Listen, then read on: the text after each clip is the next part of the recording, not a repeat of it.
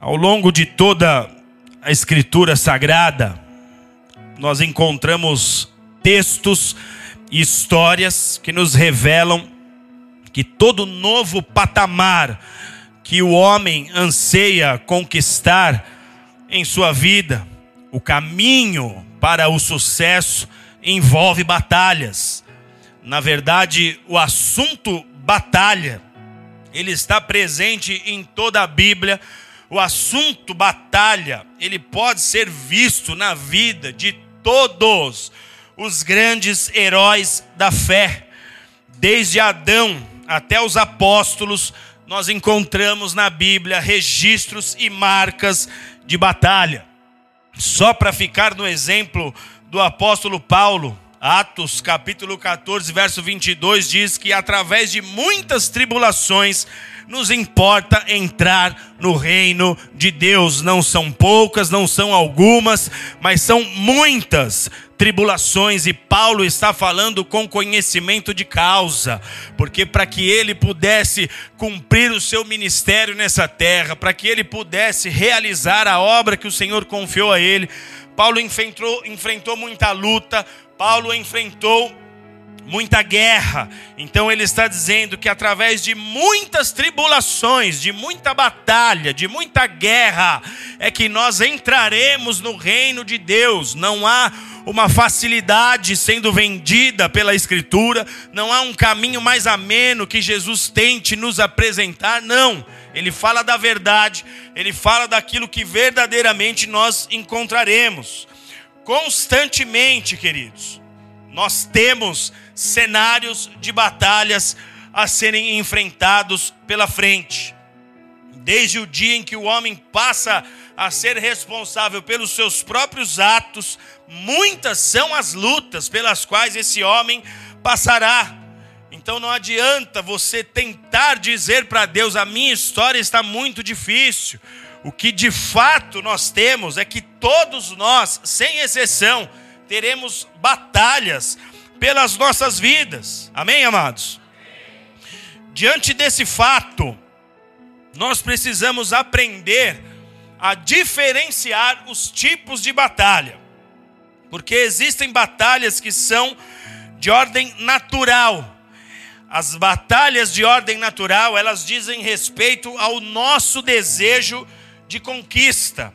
É quando você luta, emprega esforço para conseguir ter um crescimento pessoal.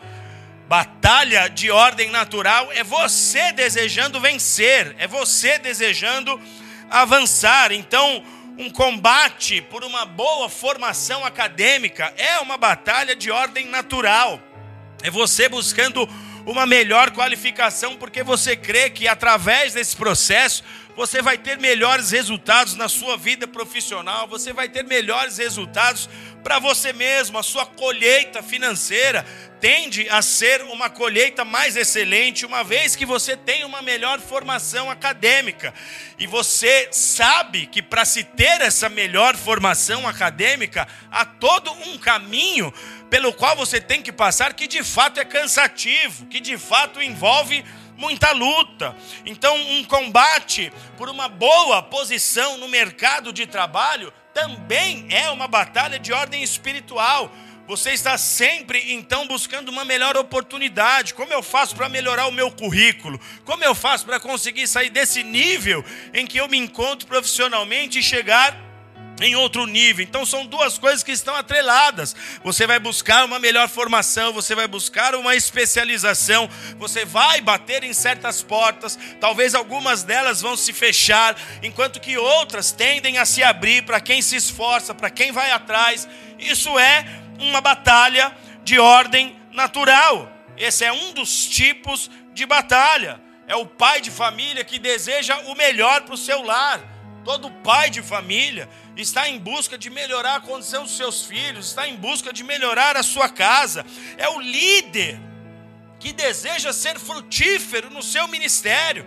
Ele está sempre buscando como melhorar, como é que eu faço para o meu ministério ser melhor diante de Deus, ser mais útil nas mãos de Deus, que caminho eu posso trilhar, que ações eu posso tomar na minha vida. São batalhas de ordem natural. É o empreendedor que busca por novas estratégias, que possa levar o seu business, o seu negócio a melhores resultados.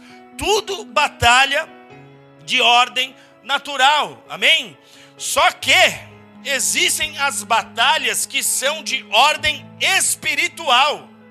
E diferentemente das batalhas de ordem natural, as batalhas de ordem espiritual, elas já não têm mais a ver com o seu desejo de conquista. Mas as batalhas de ordem espiritual, elas têm a ver agora com a oposição que é exercida por inimigos espirituais para que você não chegue à sua conquista. É exatamente aqui que faz com que mude o tipo de batalha. As batalhas naturais são os percalços do caminho de quem quer acessar novos níveis em sua vida.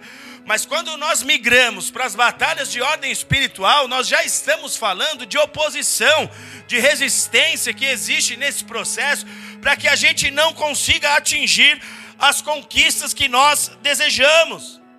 Então você tem um alvo, você tem um destino, você desenhou algo para a sua vida. Os que são mais disciplinados tendem a, a, a, a, traçar certos planos, não de forma imediatista, mas buscando a médio e longo prazo determinados resultados. São pessoas que conseguem fazer reservas financeiras, são pessoas que conseguem ter paciências para planejar um alvo a ser alcançado para daqui 4, 5, 10 anos, conseguem pensar a longo prazo. Então você tem esse destino, porém, existem forças invisíveis nesse processo que agem de forma contrária e elas estão ali justamente para te impedir de chegar nos seus objetivos. E quando é que nós conseguimos identificar quando a batalha deixa de ser natural e passa a ser uma batalha espiritual. Quem quer saber, diga: Eu preciso saber, Jesus. Quando é que eu vou conseguir identificar que deixou de ser uma batalha natural e passou a ser uma batalha espiritual? Um dos fatores que caracterizam uma batalha espiritual é quando você se vê sem forças para continuar batalhando por aquilo que seria uma batalha de ordem natural. Vou explicar de forma mais simples aqui.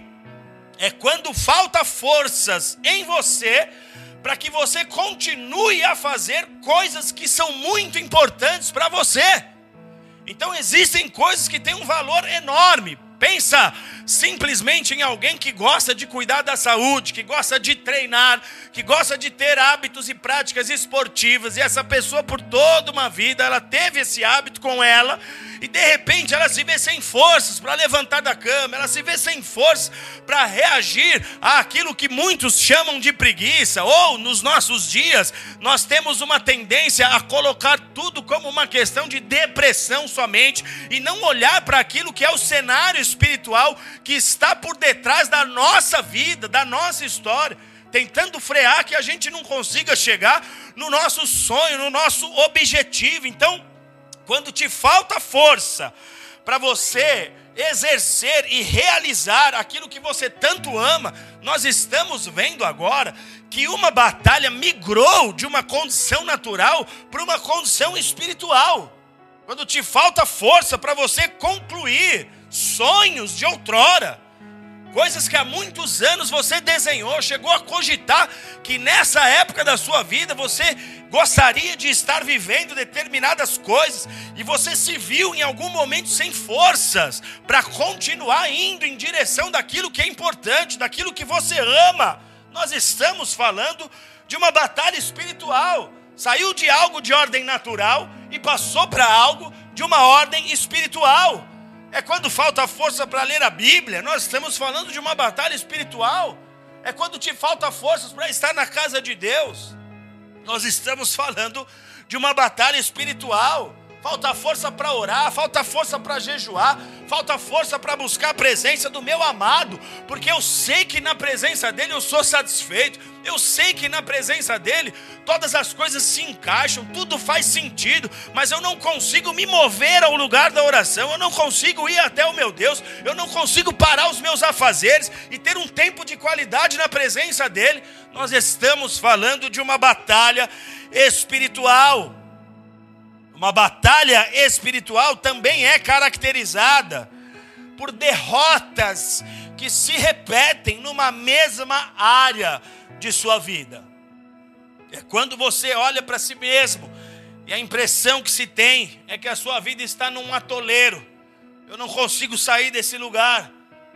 Há anos eu me vejo tendo as mesmas baixas, há anos eu me vejo perdendo nas mesmas áreas, apanhando no mesmo do mesmo inimigo. É quando você se vê entra ano e sai ano e você está lá com aquela mesma guerra de quando você se converteu, aquela mesma guerra de menino que já era para você estar maduro, apto, com a casca grossa contra aqueles adversários, ajudando outras pessoas a vencerem naquelas mesmas situações, mas parece que a sua vida está empacada. Nós estamos falando de uma guerra espiritual, de uma batalha espiritual. E uma pessoa que está no meio de uma batalha espiritual, geralmente ela questiona a Deus sobre o porquê sua vida se encontra naquela dura realidade. Uma batalha espiritual, ainda que ela não seja percebida pela pessoa que está vivendo o problema, uma batalha espiritual deixa qualquer um atordoado. E as pessoas questionam. Você não sabe o que está acontecendo, você não sabe porque vive aquilo que está vivendo, mas o que você sabe é que as coisas não estão normais.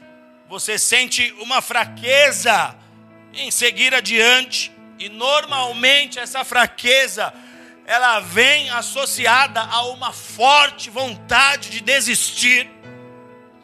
Você está numa guerra, esse é o típico quadro de uma batalha espiritual. Nessa hora, frases como não aguento mais, essa situação não dá para mim. Cheguei no meu limite, Deus me tira da terra, me tira desse lugar. Eu não nasci para isso. Essas dificuldades, essas lutas não fazem o menor sentido. Nessa hora, frases como essas são comuns. É o tipo de frase que, mesmo que você não saiba, está evidenciando que você está sim vivendo uma batalha espiritual. E a fim de que os cenários de batalha não nos consumisse, Jesus deixou claro para nós que ele mesmo enfrentou duras lutas nessa terra e que ele enfrentou essas lutas com coragem, de peito aberto, de cabeça erguida, ele venceu essas lutas e porque ele venceu, ele está dizendo: Eu agora dou totais condições para que também vocês vençam, independente da natureza da sua luta. João 16, 33, ele diz: Nesse mundo vocês sofrerão tribulações, mas tenham fé, tenham coragem, eu venci o mundo. Nunca foi o interesse de Cristo esconder de nós que nós teríamos batalhas, mas sempre foi o interesse de Cristo que as lutas não nos consumissem, não nos jogassem no chão, não tirassem de nós o brilho dos nossos olhos, não tirassem de nós a esperança. Ele sempre trabalhou para que nós mantivéssemos guardada a nossa fé, a certeza da esperança de tudo aquilo que ele nos prometeu. Tenham coragem a palavra usada por Jesus para descrever as lutas aqui nesse verso, as lutas desse mundo, é a palavra grega tripsis. É a mesma palavra que o apóstolo Paulo usou no texto que nós lemos para dizer que para entrar no céu nós temos que passar por muitas tribulações. E essa palavra tripsis, ela significa exatamente uma pressão que vem sobre o homem de maneira tal que ela se assemelha a uma opressão demoníaca. Você sabe que tem algo errado, ainda que você não tenha muita experiência com esse ambiente da guerra espiritual, você sabe isso não é normal. Eu olho para mim, eu me vejo patinando, eu me vejo preso, eu me vejo acorrentado. Isso não é normal. Outras pessoas da minha idade, outras pessoas que têm a mesma condição social que eu, elas têm conseguido avançar. Por que, que comigo não vai? O que acontece? Às vezes você vê pessoas até em condições inferiores às suas, avançando. Você questiona-se por que, que está acontecendo e você sabe, você percebe isso não é normal. Você não tem familiaridade com a questão da batalha espiritual. Mas é exatamente esse termo que Jesus está usando aqui. São angústias, são opressões, são pressões que vêm sobre o homem na terra. E Jesus está dizendo: tenha fé e coragem.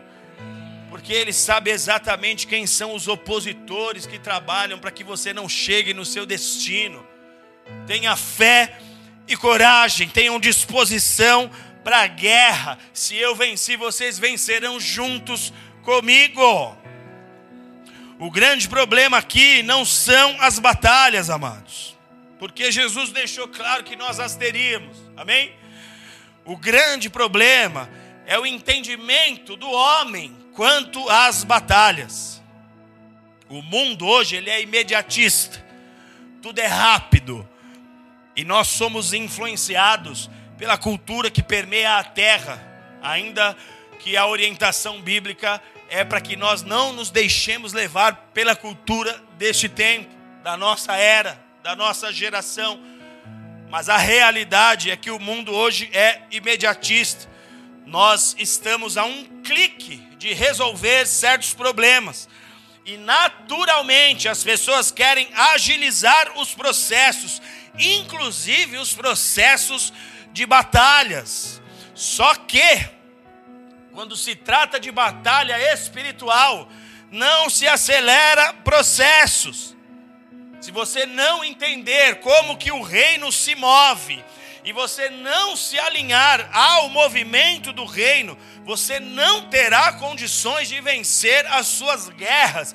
E entendam, não estou falando de batalhas de ordem natural, porque qualquer pessoa que se esforçar dentro daqueles que são os seus objetivos, vão ter certos resultados, mas há outras áreas que essas pessoas estarão paralisadas. É por isso que é natural você ver muitas vezes pessoas bem-sucedidas no mercado de trabalho, mas quando você chega na casa dessas pessoas, esse é um lar destruído, o marido e a esposa não conseguem se olhar, eles não conseguem trocar palavras de amor, não há afinidade, não há prazer em se deitar um ao lado do outro, os filhos vivem completamente desconectados, cada cada um tem a sua própria lei. Por quê? Porque essa é uma árvore que dá fruto num lado e o diabo sabe que ali você consegue empregar um esforço máximo. Então ele vem numa outra área onde ele percebe uma vulnerabilidade e ali ele te trava.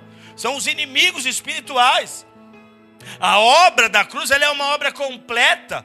Deus não criou nenhuma das nossas histórias para que nós nos desenvolvêssemos de forma capenga, pelo contrário, é uma história perfeita, é uma árvore que dá fruto em todas as partes da copa, nas estações adequadas, no tempo adequado.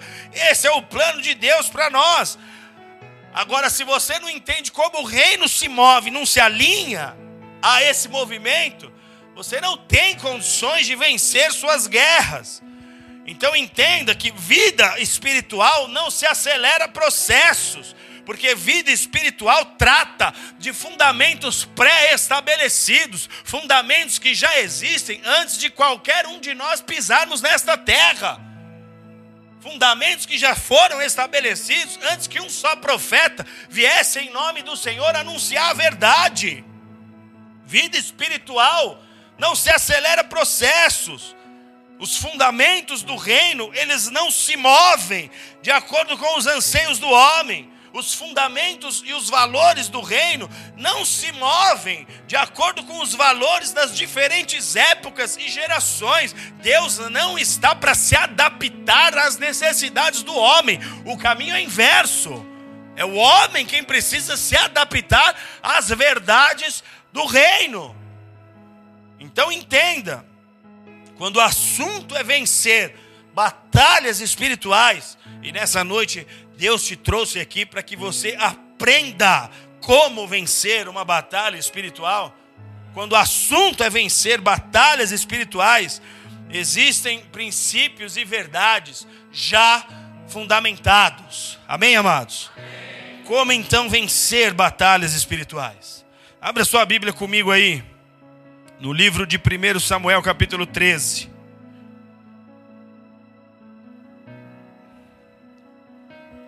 Primeiro livro de Samuel 13.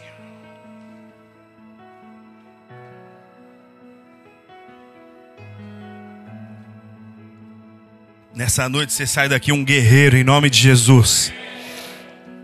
Suas lutas nunca mais serão as mesmas para você. Elas podem até serem piores do que as que você já viveu até aqui, mas nunca mais você vai olhar para essas lutas da mesma forma. 1 Samuel 13, a partir do verso 1, coloca para a gente, por favor. Diz assim: Saul reinou um ano e no segundo ano do seu reinado sobre Israel, Saul escolheu para si três mil homens de Israel, e estavam com Saul dois mil homens em Micmas e na montanha de Betel, e mil estavam com Jonatas em Gibeá, no território de Benjamim, e o resto do povo despediu cada um para sua casa. E Jonatas feriu a guarnição dos filisteus que estava em Gibeá, o que os filisteus escutaram, pelo que Saul tocou então a trombeta por toda a terra, dizendo: Ouçam os hebreus. Então todo Israel ouviu dizer: Saul feriu a guarnição dos filisteus, e também Israel se fez abominável aos filisteus. Então o povo foi convocado para junto de Saul em Gilgal. E os filisteus se ajuntaram para pelejar contra Israel com 30 mil carros, 6 mil cavaleiros, e um povo em uma multidão como a areia que está à beira do mar. E subiram, se acamparam em Micmas, ao oriente de Bet-Aven. E vendo, pois, os homens de Israel, que estavam em apuros, porque o povo estava angustiado, o povo se escondeu pelas cavernas e pelos espinhais, pelos penhascos e pelas fortificações e pelas covas. Verso 7. E alguns dos hebreus passaram o rio Jordão para a terra de Gade e Gileade, e estando Saul ainda em Gilgal, todo o povo ia atrás dele, tremendo. Até aqui. O que nós temos aqui, queridos? O povo de Israel está em meio a uma campanha militar. E no meio dessa guerra, no meio dessa campanha militar, Israel se vê cercado por um dos principais inimigos da nação, que eram os filisteus. O rei Saul, ele separa o seu exército em duas divisões, ele estabelece uma divisão em cada região, ele põe dois mil, dois mil homens em uma determinada cidade, esses dois mil homens ficam sob o comando do rei Saul e outros mil homens ficam numa outra cidade sob o comando de seu filho Jonatas. Dois acampamentos posicionados diante de uma ofensiva dos filisteus, dois acampamentos posicionados de forma estratégica até, e entre esses dois acampamentos militares de Israel, o texto diz que havia um posto avançado dos filisteus. Israel então corria um certo risco, porque esse era um tempo em que a Bíblia diz que toda, todo o ferro que existia naquela época estava sob domínio dos filisteus. Então Israel não tinha como fazer as suas armas, não tinha como fazer lanças, não tinha como fazer espadas. Na verdade, seus rastelos, suas enxadas para trabalharem, eles tinham que ir até o povo filisteu tinham que pagar uma certa quantia de prata para amolar seus machados, seus rastelos, seus, seus instrumentos de trabalho, mas como o ferro estava de posse dos filisteus, Israel não tinha arma para essa guerra.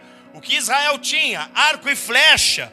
E numa guerra com exércitos bem preparados, muito difícil era vencer essa guerra apenas com arco e flecha. A Bíblia diz que somente o rei Saul e o seu filho Jonatas é quem possuíam espadas. Então Israel corria muito risco, porque entre os seus dois pelotões existia uma base avançada dos filisteus. E o texto diz que Jonatas, filho de Saul, ele move uma investida contra esse posto avançado dos filisteus e mata justamente o chefe daquele posto avançado. Quando ele mata o cabeça daquela guarnição dos filisteus, há uma revolta no meio dos filisteus, e os filisteus rapidamente, prontamente se preparam para atacar o povo de Israel, eles se preparam para marchar contra as tropas do rei Saul, e Saul se viu numa enrascada, numa situação complicada. Saul tem que bater em retirada. O povo começa a fugir. Por quê? Porque desses três mil homens, quando todo mundo começa a fugir diante então da investida dos filisteus, a Bíblia diz que apenas 600 homens ficaram com o rei Saul.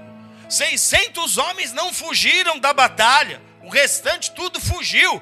Só que do outro lado vinha o exército filisteu com 30 mil carros de guerra, com 6 mil cavaleiros e a pé, diz o texto, que o exército que vinha a pé era tão numeroso que eles podiam ser comparados com a areia do mar.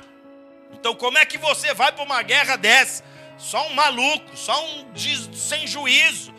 Saul está com 600 que não correm. Mas do outro lado tem 30 mil que estão nos seus carros de guerra, 6 mil cavaleiros e mais uma multidão numerosa a pé. O que acontece? O óbvio.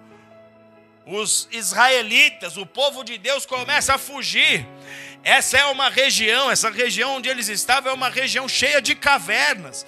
Então, naturalmente, eles começam a se esconder nas cavernas, no meio de espinhais. Eles começam a entrar em covas. Está todo mundo ali buscando salvar a sua própria vida.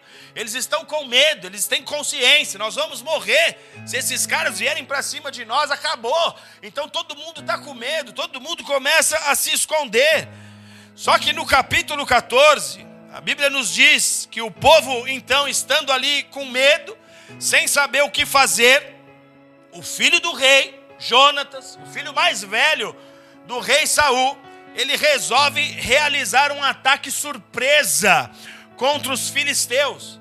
1 Samuel 14, verso 1 diz: Certo dia, Jonatas, filho de Saul, disse ao seu escudeiro: Vamos, atravessemos até o posto avançado do exército filisteu que está posicionado do outro lado. Porém, nada contou sobre esse intento ao seu pai. Jonatas resolveu atacar. Ele já tinha matado um chefe dos filisteus. Esse, essa morte gerou revolta e fez com que os filisteus se organizassem para atacar Israel quando está todo mundo acuado e com medo Jonatas se levanta mais uma vez e diz: Vamos atacar. Ele sai do acampamento sem que seu pai soubesse. Saul era meio bumbum mole. Saul não era tão corajoso, ele tinha alguns medinhos, alguns comportamentos também indevidos para um chefe de tropas, para um rei. Ele tinha comportamentos nada agradáveis a Deus e Jonatas sabia. Meu pai não é esse leão todo. Então ele sai sem sequer avisar o próprio pai e ele vai pelas montanhas na sede de pegar esses seus inimigos. E Jonas leva, Jonatas leva com ele um companheiro de guerra, aqui no texto chamado de seu escudeiro. Ele pega esse seu escudeiro e a Bíblia diz que ele vai para atacar esses homens, e nessa investida, Jonatas e seu escudeiro, eles matam 20 dos valentes filisteus. E aí você fala, pastor, o exército dos caras era absurdo. Eles tinham 30 mil só de homens de, de carros de guerra. Como é que 20 mortes alteraria alguma coisa para um exército tão grande como era o exército filisteu? É exatamente o que chama a atenção nessa ofensiva de Jonatas.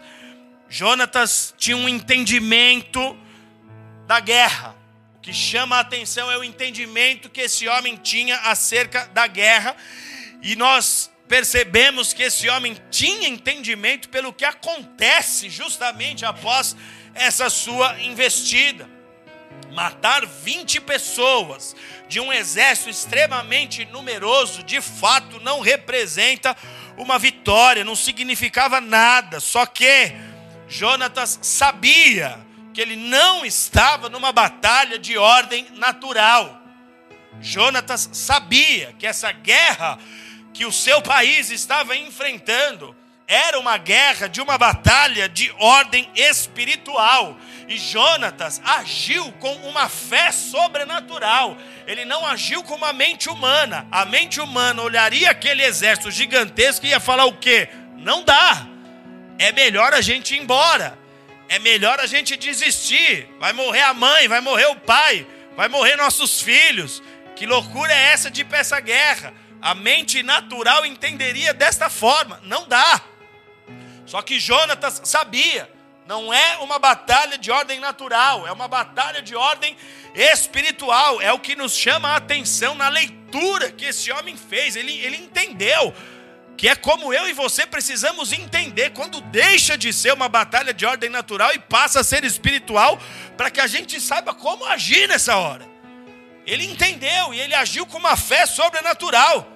Quando ele chama o escudeiro, quando ele chama o parceiro de guerra dele para a guerra, para ir para o rock, ele diz o seguinte: 1 Samuel 14, 6: Disse Jonatas ao seu escudeiro: Vamos, avançaremos até o lugar onde estão aqueles incircuncisos. O Senhor operará por nós, porque para com o Senhor nenhum impedimento há de nos dar a vitória, quer sejamos muitos, quer sejamos poucos. Pode dar um glória a Deus aí. Deus vai te encher de coragem a partir de um entendimento que Deus vai construir aí no seu interior. Ele chama o seu escudeiro e fala: Vamos para o pau, vamos enfrentar os caras. Vamos lá, que Deus vai nos dar essa vitória. Porque para Deus é o seguinte: não importa se nós somos poucos e eles são muitos. Se Deus quiser, Ele nos dá a vitória. Se Deus for conosco, não importa quantos são os nossos inimigos enquanto todos estavam com medo, Jonatas entendia que dois são capazes de matar milhares. Essa era a fé que ele tinha, esse era o entendimento que ele tinha. E é fácil observar que esse homem discerniu as coisas espiritualmente, porque no campo natural eles eram muitos amados. No campo natural eles eram numerosos. E Jonatas está falando para o seu escudeiro: Deus nos dará vitória. Se Deus é com a sua casa, se Deus é com a sua vida, não importa quão numerosos são os seus inimigos. É isso que o Senhor está falando para você nessa noite. Não importa quantos estão te assolando, não importa o tamanho da luta que você está enfrentando, não importa o nível da resistência que está contra a sua história e sua família. Deus está te dizendo que se Ele é por ti, Ele mesmo te dará essa vitória e entregará os inimigos nas tuas mãos. Basta você ter um entendimento como esse homem teve. 1 Samuel 14, 15. Jonatas então vai nessa sua ofensiva, vai tomado de uma fé, que é a fé que você precisa ter para vencer guerra espiritual. Ele vai tomado de uma fé, de uma violência espiritual que está dentro dele, a força do Senhor sobre ele, que é a força que está sobre a sua vida. Você crê nisso? Dá um glória a Deus aí, pelo amor de Deus. Não vou achar que você não acredita que Deus pode te encher de força, de unção, de coragem, de ousadia para enfrentar 30 mil. Você crê que você pode enfrentar 30 mil? É o que o Senhor quer fazer da sua vida.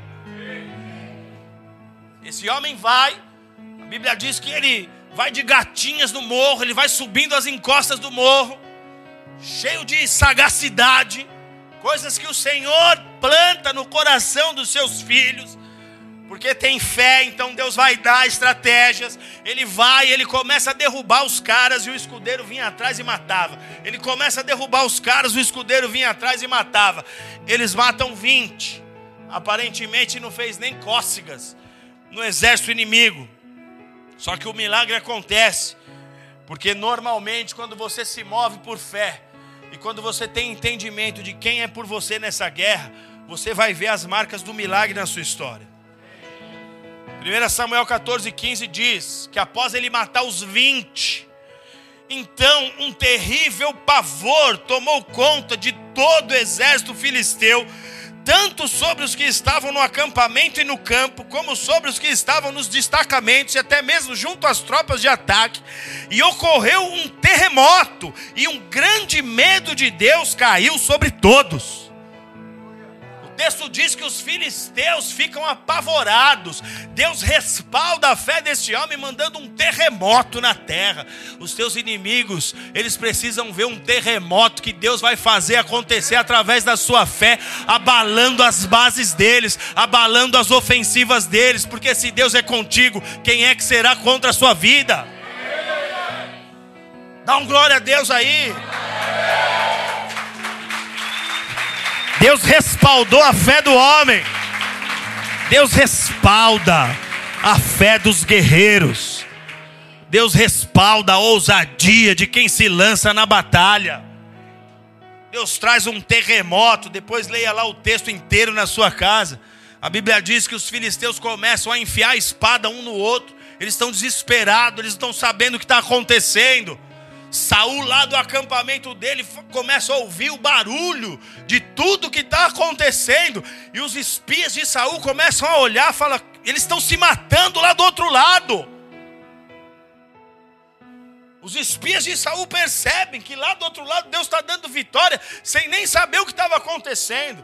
Depois ele manda procurar, tem alguém do nosso meio que saiu, vê aí, e aí descobre-se que Jonatas e o escudeiro não estavam ali entre os 600 no acampamento, mas Deus estava dando a vitória. Foram só 20 que eles conseguiram ferir, mas para cada um que você ferir, Deus vai mandar um terremoto que vai abalar os demais, vai abalar as, as fileiras inteiras adversárias. Os teus inimigos passam a te respeitar, passam a te temer, quando eles percebem que você anda com a fé desse homem aqui. A fé que sai para a guerra dizendo: Deus pode nos dar a vitória, mesmo que o nosso exército seja menor. Porque em toda a história bíblica você vai ver esse modus operandi de Deus se repetindo. Deus dando a vitória de um pequeno grupo contra um maior grupo. É um Gideão com poucos vencendo um exército gigantesco. É um Davi pequenininho vencendo um gigante que estava apavorando todo o exército de Israel. É sempre essa luta do Davi contra o gigante, dos pequeninos a olhos humanos, mas fortes porque a unção e o poder de Deus está dentro dos seus corações. Deus opera um grande milagre e eles têm uma grande vitória contra aqueles filisteus. Então, como é que eu faço para que na minha própria vida eu também consiga vencer as minhas batalhas espirituais? Quem quer dizer, diga eu. Quem quer saber, diga eu. Como vencer batalhas espirituais?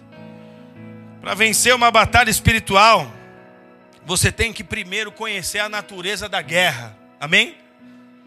Nós falamos aqui que existem guerras de ordem natural e guerras de ordem espiritual. Você precisa aprender a discernir, você precisa aprender a conhecer a natureza da guerra. Opa, isso aqui não é normal. Isso aqui deixou de ser normal. Eu sou uma pessoa cheia de fé, eu sou uma pessoa cheia de vida. Eu sou corajoso, eu posso não ser corajoso como aquele, como aquela. Deus também não pede para eu ficar me comparando, mas eu tenho meu nível de coragem. Eu tenho os meus sonhos, eu tenho os meus desejos que é que eu estou aceitando ficar paralisado? Por que é que eu estou aceitando a viver uma vida onde o meu inimigo está determinando os meus resultados? Como assim? Então a primeira coisa, você tem que conhecer a natureza da guerra. 2 Coríntios 10, 4, o apóstolo Paulo nos diz: as armas da nossa milícia não são carnais, mas sim poderosas em Deus para a destruição das fortalezas. A palavra milícia ela vem do termo grego estratégia, que é de onde também se origina a palavra estratégia.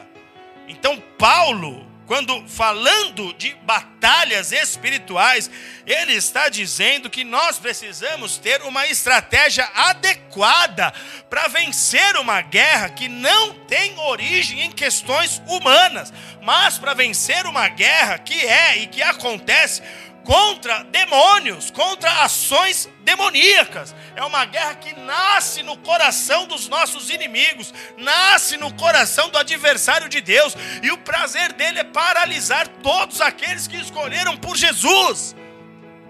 Porque quando se trata de pessoas que estão do lado de fora, ele já está conseguindo atrapalhar e bagunçar essas histórias, mas o prazer dele é continuar, é, é, é, é con conseguir continuar atrapalhando a vida daqueles que conheceram a verdade. Então Paulo está dizendo: olha, as armas da nossa milícia elas não são carnais, mas elas são poderosas em Deus. Nós precisamos de uma estratégia adequada para a guerra. Nós precisamos conhecer que a natureza da guerra, ela é espiritual.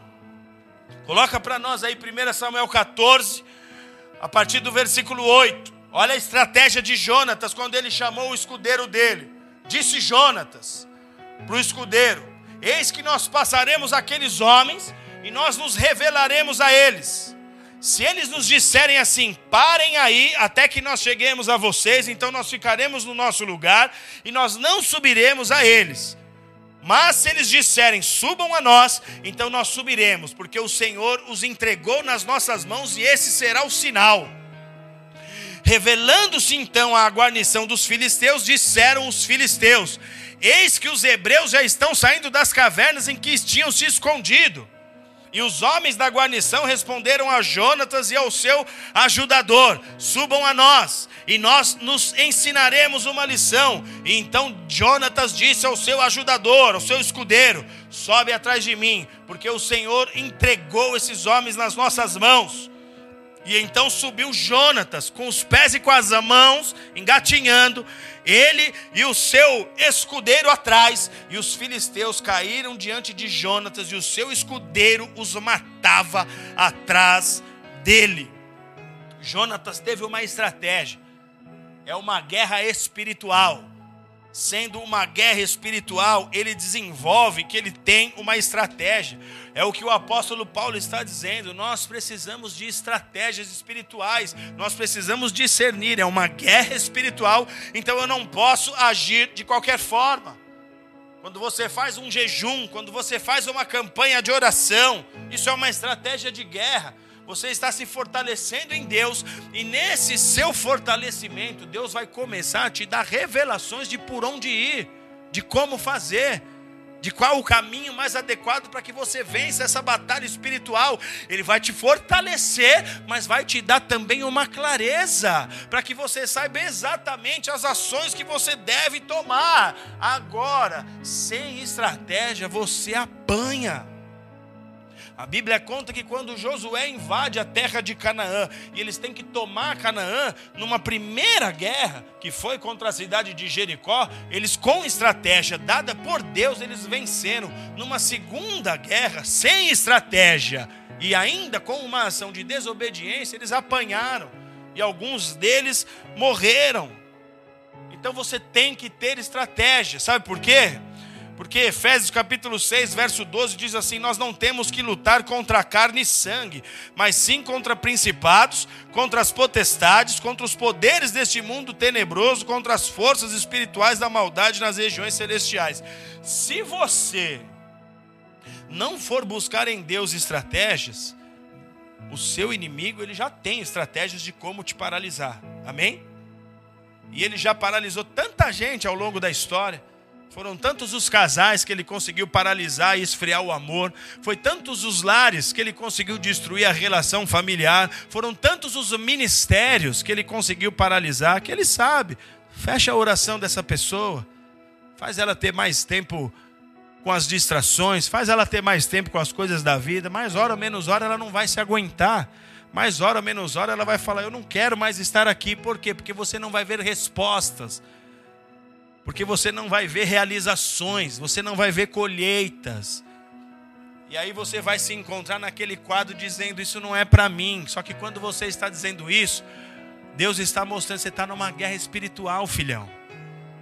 Vem a mim, vem no secreto, se fecha na minha presença, abre um jejum, abre um propósito de oração, se empenha em me buscar como você não vinha me buscando, como você não vinha dedicando seu tempo a mim.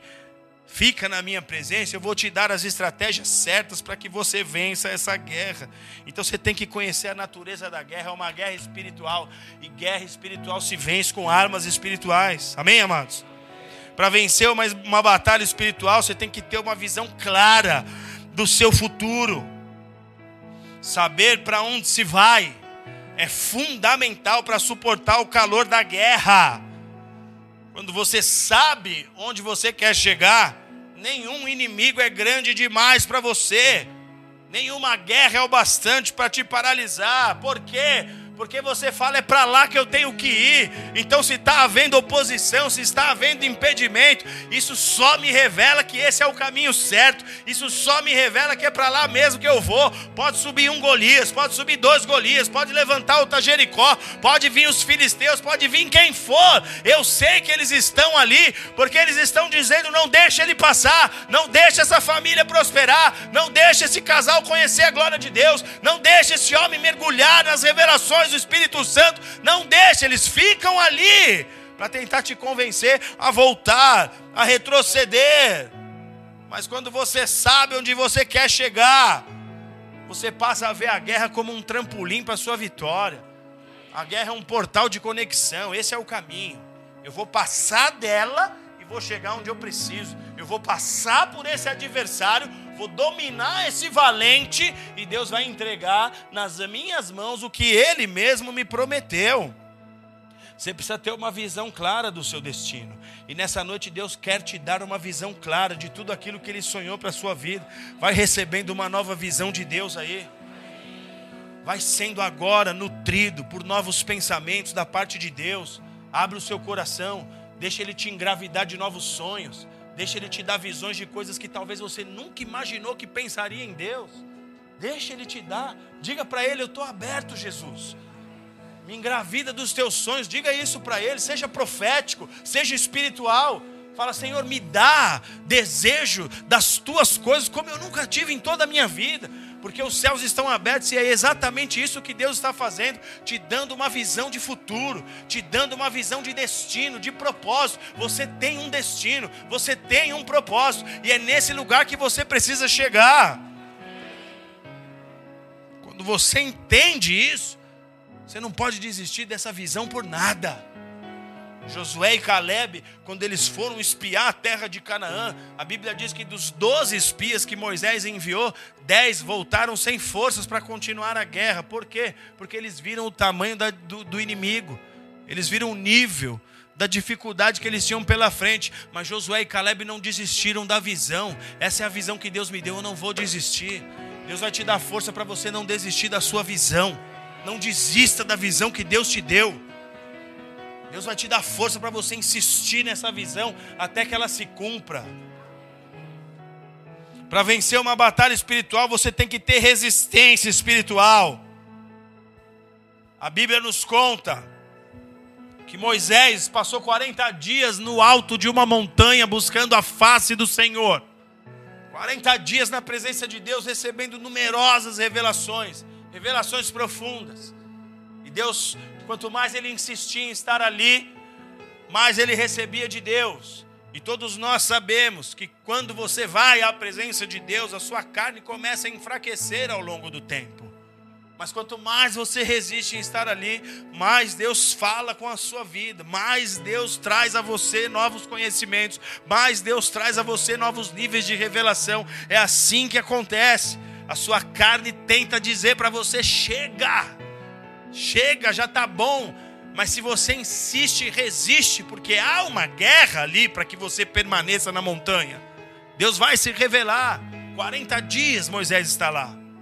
Depois, mais para frente, nós vamos ver que na batalha de Davi e Golias, são 40 dias em que Golias está assolando Israel. 40 dias Golias brotava com seu cabeção para afrontar Israel.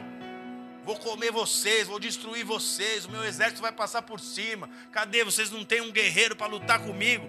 40 dias. exercendo ali a sua, a sua influência nas emoções daquele povo.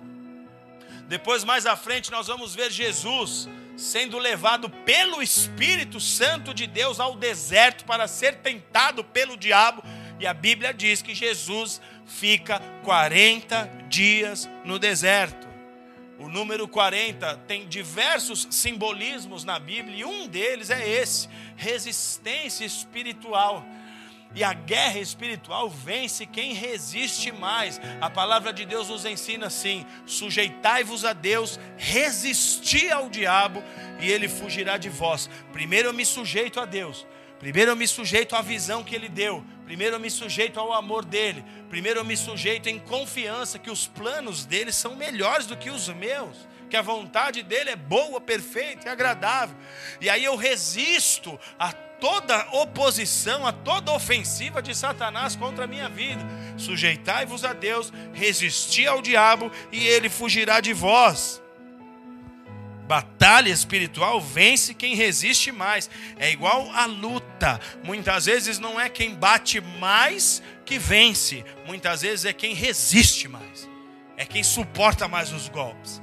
É quem suporta mais o calor do deserto é quem suporta mais as aflições, é quem suporta mais as afrontas, é quem suporta mais os levantes. Essa pessoa vai se tornando robusta, essa pessoa vai recebendo de Deus capacitação para ir além. Romanos capítulo 13, verso 12 diz: A noite é passada e o dia é chegado. Rejeitemos, pois, as obras das trevas e vistamo-nos das armas da luz. Você, durante muito tempo da sua vida, andou como um cego alguém que andava no pecado, alguém que estava atolado na sujeira. Jesus vem, vem com a sua luz, ilumina os nossos rostos, ele muda a nossa condição, ele traz clareza e você passa a ser uma pessoa esclarecida, transformada. Romanos está nos dizendo: a noite já passou, já chegou o dia, já foi o tempo da escravidão, já passou. Você já recebeu vida por meio de Jesus, você já recebeu luz sobre a sua história. Agora rejeite as coisas do passado. Por quê? Por que, que Paulo está dizendo isso? Porque ele sabe exatamente como que funciona a sua antiga natureza. Ela vai estar sempre batendo na porta, tentando te convencer a tomar as atitudes e as decisões agora, como você tomava no passado. Quando alguém te fere, você não sabe perdoar porque você está imitando os seus métodos do passado. Você não consegue se abrir para um processo de restauração, de coisas novas que Deus quer fazer na sua vida. Por quê? Porque você ainda está cheio das mesmas razões que você tinha no passado. Deus te diz: é possível, vou mudar, vou limpar o coração dele, vou fazer ele um novo homem. Por que, mulher, que você está com medo de confiar, de aguardar, esperar o tempo que determinado? Deus diz: Vou te levantar, vou abrir portas na sua vida. Só que aí você vai, tenta resolver por si mesmo. Por quê? Porque no passado você agia dessa forma. Paulo está dizendo assim: olha, o tempo da escuridão já foi, a noite é passada. O dia já chegou. Rejeite essas coisas. Rejeite as antigas influências, porque senão você não vence as batalhas de hoje. Rejeite o pecado, rejeite as influências externas, rejeite, insista nesse processo diariamente. A vida do cristão é insistir na visão diariamente. A vida do cristão é insistir na palavra diariamente. A vida do cristão é insistir em Jesus diariamente. Não pense você que o diabo desistiu da sua história, pelo contrário. Só que cabe a nós resistirmos a ele. Insista na visão. Insista no plano que Deus te deu, no projeto que ele te apresentou. Quer vencer batalha espiritual? Você tem que ter resistência. Para vencer uma batalha espiritual, você tem que receber de Deus a sua estratégia para a guerra. É muito comum quando nós estamos em meio às nossas guerras, olharmos para as estratégias que outras pessoas usaram em suas guerras só que nós precisamos receber de Deus uma estratégia única e específica para as nossas vidas. Porque, ainda que as guerras sejam até de certa forma semelhantes, elas não têm exatamente o mesmo modelo. Elas não têm uma igualdade. Por quê? Só pelo fato de ser você quem tem que lidar com aquela guerra, isso já demonstra que nada é igual. Então não dá para você imitar as estratégias de outras pessoas. Poxa, pastor, mas a Bíblia nos ensina a tomarmos outros como modelo e exemplo de fé. Sim, a Bíblia diz. E por mais que nós temos que tomar esses exemplos e esses modelos de fé e considerar essas histórias, você precisa entender que a sua vida, a sua guerra, o caminho que Deus desenhou para a tua história, ele é único. Não fosse isso, alguém ia poder lutar a tua guerra sem que você fizesse nada. E não é bem assim que acontece. Amém?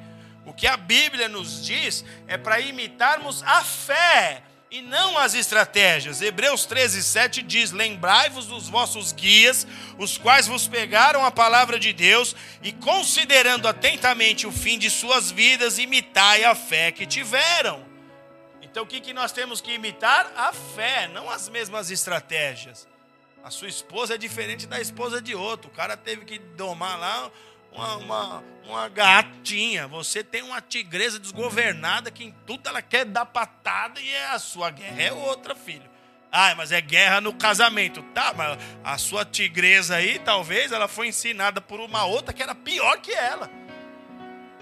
Que ensinou coisas absurdas para ela. Então a sua guerra é outra. Você vai ter que ter a sua estratégia para domar a sua tigrona aí. Tem a coleira certa. Tem as dosagens certas para você amansar ela. E você vai ter que receber de Deus as estratégias para a sua guerra. A Bíblia diz no capítulo 13 que Saul ele comete uma falha que o levou a perder o seu o seu reino, a sua posição de rei em Israel, porque o rei ele não tinha a, a, a, o ofício de oferecer certos sacrifícios a Deus, e ele tinha recebido uma ordem do profeta Samuel de que Samuel chegaria em sete dias para oferecer um sacrifício a Deus. E quando Saul vê que o povo começa a fugir, os filisteus estão avançando, Saul resolve oferecer esse sacrifício a Deus. Ele se antecipa, na verdade, num ato de desobediência ao Senhor, e o Senhor fala: passou de você o reino você brincou com coisa séria. Só que aí você olha para a história de Jonatas. Jonatas foi vitorioso sem imitar o seu pai, sem cometer os mesmos erros do próprio pai, porque Jonatas sabia como Saul se comportava. Então você tem que ter a sua estratégia. Você precisa receber de Deus a sua estratégia. Existem palavras que são palavras remas. A palavra logos, a Bíblia, já está determinada, ninguém vai mudar. Mas você vai precisar de revelações específicas para momentos e tempos específicos da sua vida. E você só vai receber essa rema de Deus quando você se fechar na presença de Deus. Então a sua guerra espiritual você vai ter que receber a sua estratégia. Amém, queridos? Para vencer uma batalha espiritual, você também tem que ter um bom companheiro de batalha. Nós vimos aqui que Jonatas foi para a guerra, mas não foi sozinho. Eles foram em poucos, mas não foram só. Eles foram em dois. Porque andar sozinho nunca foi o plano de Deus. Tem um monte de cristãos que tentam desenvolver vida com Deus andando sozinho. Andar sozinho nunca foi o plano de Deus, isso está revelado no Éden. Não é bom que o homem viva só. Então Deus cria uma mulher, Deus cria uma companheira. Ele é o criador de um projeto chamado família. Andar sozinho nunca foi querer de Deus e andar mal acompanhado muito menos. Porque se você estiver numa guerra, eu me lembro que eu tinha uns amigos que nós no começo de conversão, a gente ia para a praia junto, e às vezes eu me lembro de uma cena que um, um mendigo se aproximou de mim, e eu estava lendo a Bíblia, ele se aproximou de mim e falou assim: abre aí no texto tal. Eu era bem novato na fé. Ele falou: abre no texto tal. E ele estava com um copo de bebida na mão. Eu abri no texto, era um, um, um texto em Provérbios. E o texto que ele me pediu para ler dizia assim: para que beba e se esqueça da sua pobreza. E ele estava me levando a abrir nesse texto para me induzir a acreditar que beber era de Deus. Que Jesus deve tomar uns uiscão, que ele saía por aí, tomava e etc, etc. E ele estava com o copo na mão. Só que enquanto ele se aproximou de mim e falou assim: abre aí no texto, um amigo meu, escudeiro, chamado Vinícius, de vez em quando ele está atento aí nas pregações. Vini, se você estiver atento, me manda um salve aí. Ele, o Vinícius me sai e começa a interceder me deixou eu e o, e o, mendigo lá, e ele começou a interceder. E houve uma grande ação de Deus ali, isso foi muito importante, porque quando eu li o texto, o, o mendigo estava com o copo na mão e eu li o texto, eu falei, para que bebe se esqueça da sua pobreza, o copo dele pulou. Pá! Quando o copo pulou, ele falou, aí, tá vendo? Deus está aí nesse negócio. E ele ficou louco, já estava endemoniado, saiu correndo. Só que esse meu amigo, nós, nós tivemos inúmeras outras situações em que isso era comum para nós. Alguém vinha e falava, ah, não sei o que desse teu Deus. O outro já saía já começava a interceder, porque é uma batalha. Tem que ter escudeiro, tem que ter parceiro. Agora vai você andar com a pessoa errada. Você vai apanhar na guerra. Em vez de avançar, você vai perder. Tem que ter escudeiro. Quando Jonatas chama o escudeiro, no versículo 7, o escudeiro diz assim: Eu estou contigo e não abro. Põe aí Jonas, é, 1 Samuel 14, 7. Quando ele chama, então o escudeiro de armas lhe diz: Faze tudo o que tens no coração, segue, eis-me aqui contigo conforme o que quiseres. Será que as pessoas que estão do seu lado são pessoas que estão com você na sua batalha espiritual? Às vezes tem gente que até fica do teu lado, mas sem consciência de batalha espiritual, ela não vai poder fazer muito para te ajudar máximo que ela vai fazer, alguém que te ame, é dar o ombro e falar: chora aí, amiga. Chora aí, derrama aí ó, as suas emoções. Você está na fossa mesmo. Ele te deixou, mas chora. Você está destruído, mas eu estou contigo, fica aqui. Mas sem o entendimento de guerra, ela não vai poder fazer muito por você. Então nunca foi desejo de Deus que ninguém andasse sozinho, muito menos mal acompanhado. Eu tenho minha escudeira de fé, minha esposa. Quantas vezes eu tive as minhas perdas, as minhas derrotas, e nunca isso serviu para que ela olhasse para mim e falasse: ih, que cara fraco, ih, que homem meia-boca na fé. Pelo contrário, ela sempre esteve do meu lado me apoiando. Vamos lá, na próxima a gente vence, na próxima vai dar certo. Eu tenho meus escudeiros aqui, meu time que anda comigo. Eu me cerco de pessoas que acreditam na minha chamada, como você precisa se cercar de pessoas que acreditem na sua chamada. O seu casamento, o seu lar precisa ser um porto seguro, porque você sai para enfrentar guerras de ordem natural na rua e quando volta, muitas vezes cansado, muitas vezes até desiludido nessas guerras, você precisa de alguém que fale: "Meu amor, tá tudo bem, eu acredito em você, eu confio em você, mais hora ou menos hora a gente vence e a gente vai ter o nosso upgrade espiritual, a gente vai chegar na nossa terra". Você precisa se cercar de escudeiros espirituais. Para vencer uma batalha, nós já estamos encerrando. Você também precisa fazer uma investigação de si mesmo. Porque há momentos nas nossas vidas, amados, em que nós vamos nos sentir para baixo, sim. Por quê? Porque a nossa alma é frágil. Davi dizia assim: Por que te perturbas, minha alma? Nas suas guerras, ele olhava para si mesmo e dizia: Você está perturbada, minha alma. Você está triste. Tem dia que você tem força para mudar o mundo, tem dia que você tem força para matar ursos e leões, mas tem dia que você não tem força para enfrentar um gato que subir lá no seu quarto, mijar na sua cama. Você fala, meu Deus, mijou, acabou a cama, cara. E quem já viu xixi de gato sabe como impregna. Acabou, morri, como é que eu vou dormir aqui agora? O que vai ser da minha vida? Tem dia que você está apto para mudar a história sua de quem tiver do seu lado. Tem dia que você fala: Quem sou eu? Eu sou um coitado. Tenho força para nada. Por quê? Porque a nossa alma é vulnerável. Se o espiritual não estiver forte, se a gente não vigiar no, na vida espiritual, a nossa alma estará sempre abatida. A Bíblia diz que Saul ele fez um, um juramento, enquanto eles estavam lá na guerra, ele falou que ninguém devia comer até que os inimigos fossem mortos. Só que o povo está numa guerra. O que acontece com o povo? O povo vai cansando. Eles poderiam ter exterminado todos os filisteus, mas alguns escaparam. Jonatas, seu filho, não ouviu o juramento. E aí ele chega num lugar que tem mel, um bosque cheio de mel. Ele põe a, ponta do cajado dele no mel, se lambuza no mel. Alguém falou: seu pai falou que não era para ninguém comer na guerra. Fez um jejum lá. Saul era todo espiritual. Na hora da guerra é hora de brigar, não é hora de fazer jejum. O jejum é antes. Saul estava equivocado no time. Aí ele falou: seu pai falou que não era para ninguém comer, que se alguém comesse ia morrer. Jonatas não escutou. Só que a Bíblia diz, e depois Jonatas vai falar: Meu pai não está muito bom do juízo, não. Se ele tivesse bom do juízo, o povo teria comido e a gente tinha avançado muito mais contra os filisteus. Só que quando Jonatas come desse mel, 1 Samuel 14, 27 diz assim: Jonatas, porém, não tinha ouvido quando seu pai fez o juramento.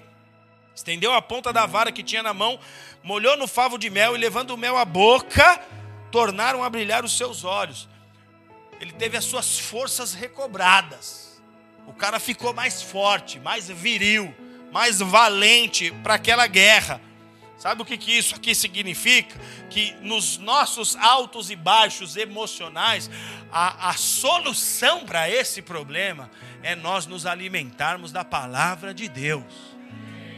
Você às vezes liga para um, liga para outro, pede emprestado para um, vai na casa de não sei o quem, vai buscar tomar um passe do não sei o que lá, e a tua força não vai ser recobrada aí não. Se passe resolver, você ia lá no centro, lá comprava uma cartela de passe, você estava bem. Pô. Passe não resolve nada. Passe é passe de mim. Passe de mim. Passe para lá. O demônio vem ser passe. Passe para lá que, que te fortalece? Se alimentar da palavra. Porque a palavra de Deus é viva e eficaz, Hebreus 4,12. Mais cortante do que qualquer espada de dois gumes, penetra até o ponto de dividir alma e espírito, juntas e medulas, e é apta para discernir os pensamentos e intenções do coração. É quando você olha e fala assim: minha alma está abatida, fica quietinha aí, minha alma, como Davi dizia mas eu vou adorar a Deus em espírito, eu vou buscar a presença de Deus, eu vou buscar a palavra de Deus, eu vou lá no culto hoje, eu vou receber uma palavra, eu vou me apegar àquela palavra, eu vou aplicar aquela palavra na minha vida e eu vou ver as respostas de Deus me alcançando, porque é exatamente isso que Deus faz quando Ele te traz aqui. Ele libera verdades sobre a sua história para que você seja encorajado, pegue essas verdades, aplique e comece a vencer cada uma das suas batalhas espirituais. Aplauda Jesus por isso. Então investigue. Investigue a sua própria história. Investigue a si mesmo, analise a sua condição. Veja onde que você precisa se alimentar de Deus. Veja onde você precisa melhorar. Investigue se há algumas ações que são repetidas em sua vida, que caracterizam erros contínuos, para que você passe a mudar a semente. Investigue. Investigue se há pontos de apoio do inimigo em sua vida. O que seriam pontos de apoio? Pecados. Comportamentos que para Deus são as brechas por onde os inimigos vão entrar. Hábitos que você ainda insiste em ter nas suas vidas. O diabo está usando esses hábitos para vencer a batalha espiritual contra você. Então investigue, se alimente, se fortaleça. Para vencer a batalha espiritual, você tem que encarar a verdade de frente. Só mais dois pontos. Você tem que encarar a verdade de frente. Não estava todo mundo nas cavernas com medo? Todo mundo com medo de enfrentar. Por quê? Porque são 30 mil só de carros. Fora 6 mil outros homens. Fora os que vêm a pé. Todo mundo com medo nas cavernas. Jonathan sabia quem era o escudeiro dele. Falei, esse cara tem fé, brother. Esse cara é corajoso. Esse cara é ponta de lança igual eu. É aquele que fura primeiro. Eu vou chamar esse cara. E ele e o seu escudeiro saíram das cavernas para encarar a verdade de frente. Muitas vezes você vai precisar expor as suas fraquezas. Você vai ter que enfrentar os seus medos. Vai dar as caras onde precisa. Vai enfrentar o seu inimigo de frente. Onde é que você se sente acuado? Onde é que você se sente intimidado? Vai lá encarar. Vai lá dar as caras, vai para o campo de guerra. Vai se consertar com quem precisa. Vai se aliançar com quem precisa. Vai resolver as coisas que ficaram mal resolvidas. Vai dar as caras. Caverna é importante por um tempo. Caverna é importante para você ouvir Deus. Elias teve um tempo de dificuldade, foi para a caverna, ouviu Deus. Só que se você não sair da caverna, nada vai acontecer. Você vai na célula, nunca abriu teu coração para o líder de célula. Ah, eu só abro se for para o pastor religioso. Porque Deus pode usar até uma mula para te ajudar. Porque foi assim na Escritura. Porque Deus sempre chamou pessoas que não eram à vista dos homens e tornou essas pessoas em grandiosas. Religioso, abre a sua vida, abre o seu coração, conta as suas derrotas, conta toda a tua história. Não fica com nada escondido, não. Porque senão o seu inimigo vai usar essas coisas para vencer essa batalha contra você. Encare a verdade de frente. Para vencer a batalha, você tem que saber que do Senhor é a guerra. Jonatas sabia, ele conhecia o poder de Deus. Ele está falando, nós vamos lá, porque o Senhor não há impedimento para que Ele nos dê a vitória, quer sejamos muitos, quer sejamos poucos. Para vencer a guerra, você tem que saber que do Senhor é a guerra. Eu só tenho que encarar de frente, Deus vai me dar a vitória. Eu só tenho que ir lá enfrentar os meus inimigos. Deus vai botar os meus inimigos para correr. Deus vai botar terremoto para abalar as bases inimigas. E por fim, último ponto. Para vencer uma batalha espiritual, você tem que saber que quem vence todos os inimigos, todos, não um ou outro, todos, são aqueles que andam em obediência. De nada vale você ter as estratégias se você não tiver obediência. Obediência, como eu disse alguns cultos atrás aqui, é um ato de amor. Eu obedeço a Deus porque eu o amo. Eu o obedeço porque eu o amo. Não é porque ele me obriga, não é porque ele me exige, não é porque se eu não obedecer eu estou lascado. Não, é porque eu o amo. Obediência é ato de amor. Hum, estratégia nenhuma terá valor se elas não forem todas atreladas a esse componente chamado obediência. Lá em Deuteronômio 28, quando o povo está migrando para uma nova realidade, Deus estabelece para eles entre o Monte Ebal e Gerizim as bênçãos e as maldições. Deus coloca os montes como testemunhas. E no capítulo 28, o Senhor fala sobre as bênçãos se eles obedecerem e as maldições caso eles não obedeçam. Deuteronômio 28:1 Se atentamente obedeceres a voz do Senhor, tendo o cuidado de guardar sua palavra, vem uma lista de bênçãos. E se obedecer, verso 7 está dizendo: Então o Senhor fará que sejam derrotados na sua presença os inimigos que se levantarem contra ti. Se por um caminho eles vierem, por sete caminhos eles terão que fugir. Aplauda Jesus mais uma vez por isso. Curva sua cabeça e feche seus olhos.